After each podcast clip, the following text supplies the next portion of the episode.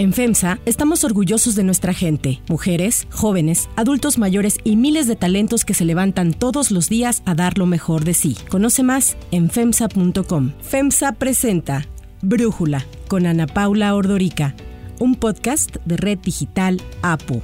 Hoy es lunes 12 de julio del 2021 y estos son los temas del día. Cientos de cubanos salieron a las calles a protestar por el desabastecimiento de alimentos y medicinas y por lo que consideran como la falta de respuesta del gobierno a la crisis sanitaria causada por la COVID-19. Para el fondo de inversiones BlackRock, México es un buen destino para el capital.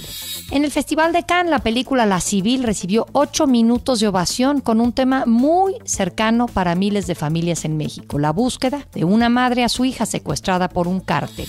Italia, campeón de la Eurocopa al derrotar a Inglaterra en penales. Pero antes vamos con el tema de profundidad.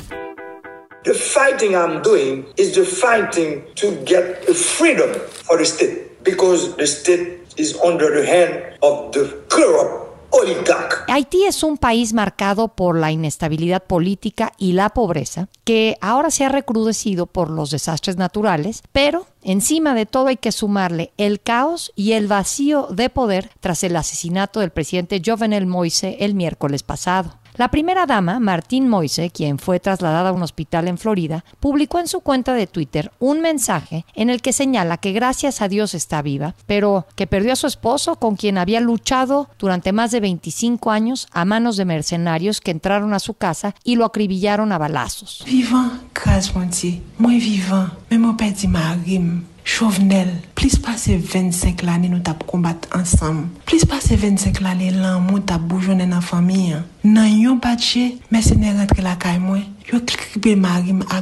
Desde 2018, Haití atraviesa una fuerte crisis política que se agudizó el pasado 7 de febrero cuando Moise denunció que la oposición con el apoyo de jueces tramaba un golpe de Estado y que querían asesinarlo por sus intentos de limpiar los contratos gubernamentales y la política. Moise había propuesto un referéndum para cambiar la constitución de Haití que se programó para el 26 de septiembre junto con las elecciones presidenciales y legislativas. El New York Times entrevistó justo en febrero al presidente Moise y ahí él enfatizó que se deberían fortalecer las instituciones y que su principal meta era dar una mejor vida a los haitianos.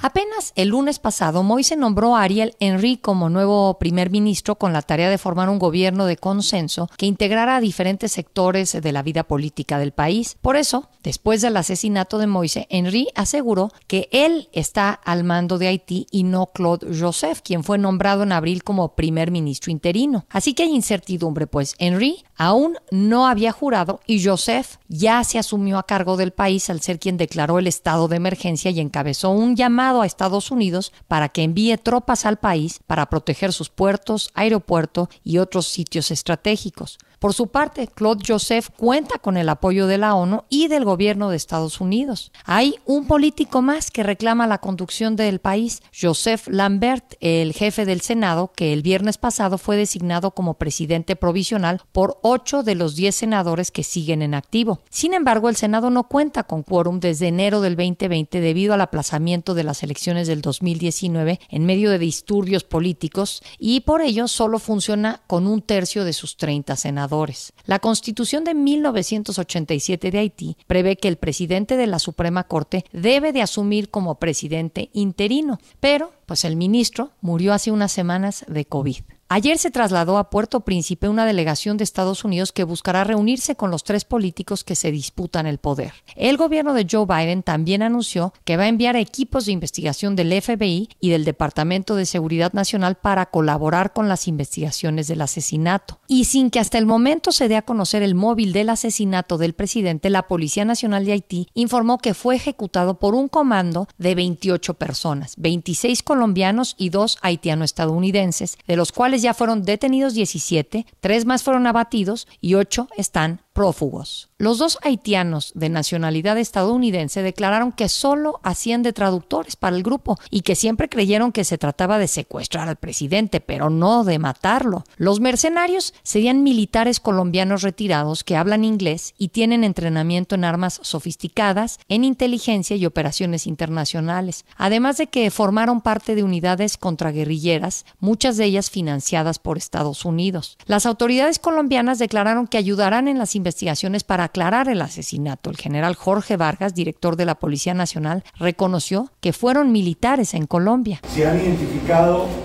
a estas personas como exmiembros de nuestro ejército nacional. La prensa haitiana publicó que uno de los ciudadanos con doble nacionalidad confesó que los sicarios estaban en el país desde tres meses antes del asesinato. Una reconstrucción del diario El País con el testimonio de personal cercano al presidente y fuentes oficiales revela que los asesinos llegaron a la casa del presidente gritando que eran de la DEA, iban armados y con falsos chalecos de esta agencia antidrogas de Estados Unidos. Una parte se quedó vigilando afuera a los guardias del presidente y los demás entraron a la casa hasta llegar al cuarto del matrimonio Moise. Ahí le dispararon al presidente en la frente, en el pecho, en la cadera y en el abdomen y en menos de 30 minutos huyeron del lugar.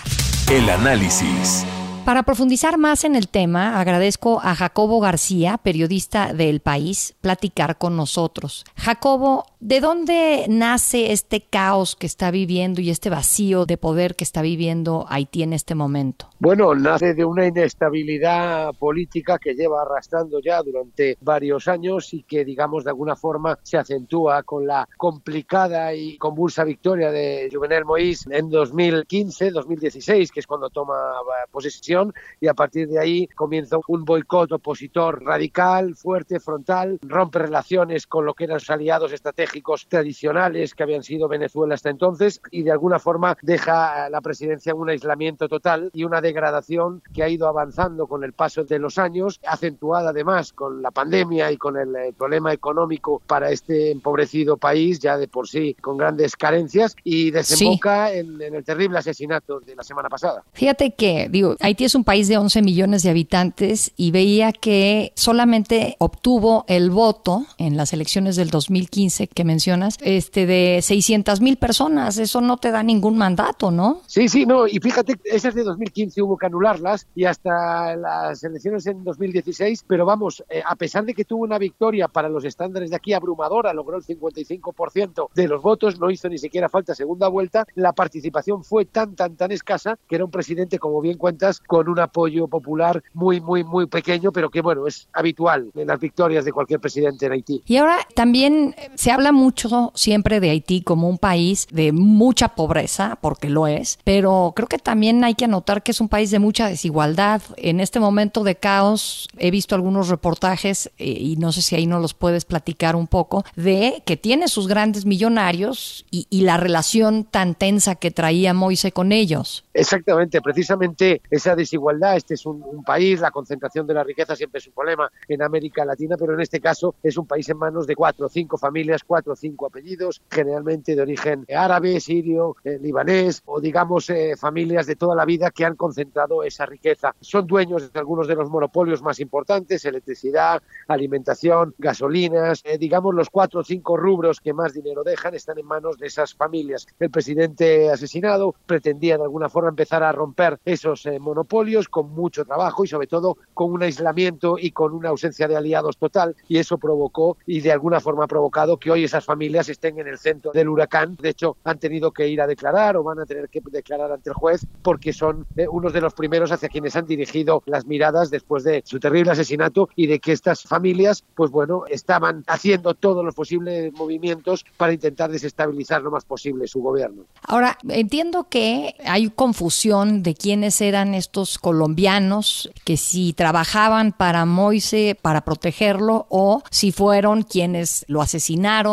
hay esa confusión y sorpresa de que quien lo haya asesinado, pues de alguna manera entró a la casa del presidente sin mucho problema, cometió el asesinato y se fueron también sin mucho problema, sin que eh, pues hubiese un operativo de seguridad inmediato. No sé, no sé si eso te sorprende, Jacobo, ¿qué nos puedes decir? Bueno, el país se mueve en un caos cotidiano en el que cualquier cosa y cualquier teoría, por disparatada que sea, cabe y es posible en un contexto como el haitiano. Si bien ellos eran de alguna forma la mano de obra de este atentado, estos colombianos forman parte de esa industria bélica que durante algún tiempo ha exportado Colombia, fruto resultado de bastantes años de guerra y de combate a la guerrilla, dejó mucha gente y muchos eh, soldados, ex soldados o, milicianos que se han, eh, engrosan compañías que se dedican a ofrecer servicios de seguridad barra eh, a veces incluso sicariato eh, a nivel internacional, desde Yemen hasta como en el caso de Haití. Ellos son, de alguna forma, la mano de obra, el tonto útil, por explicarlo de una forma, de una forma sencilla y clara,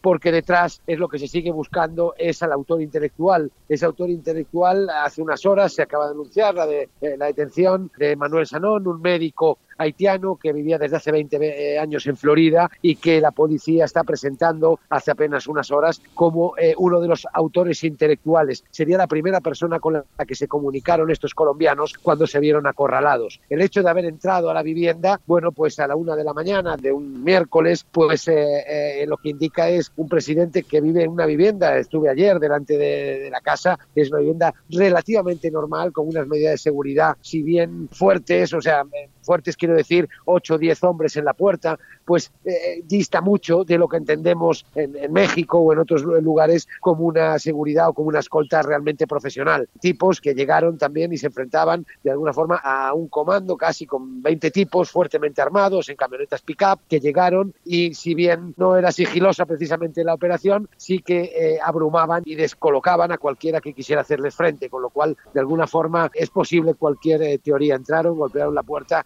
y abrieron fuego sin ninguna piedad, matando al presidente y dejando gravemente herida a su esposa. Jacobo García, muchísimas gracias por platicar con nosotros esta situación eh, de vacío de poder y de caos que se vive en Haití. Si te gusta escuchar Brújula, te invitamos a que te suscribas en tu aplicación favorita o que descargues la aplicación Apo Digital. Es totalmente gratis y si te suscribes será más fácil para ti escucharnos. Además, nos puedes dejar un comentario o calificar el podcast para que sigamos creciendo y mejorando para ti. Hay otras noticias para tomar en cuenta. 1. Histórica protesta en Cuba.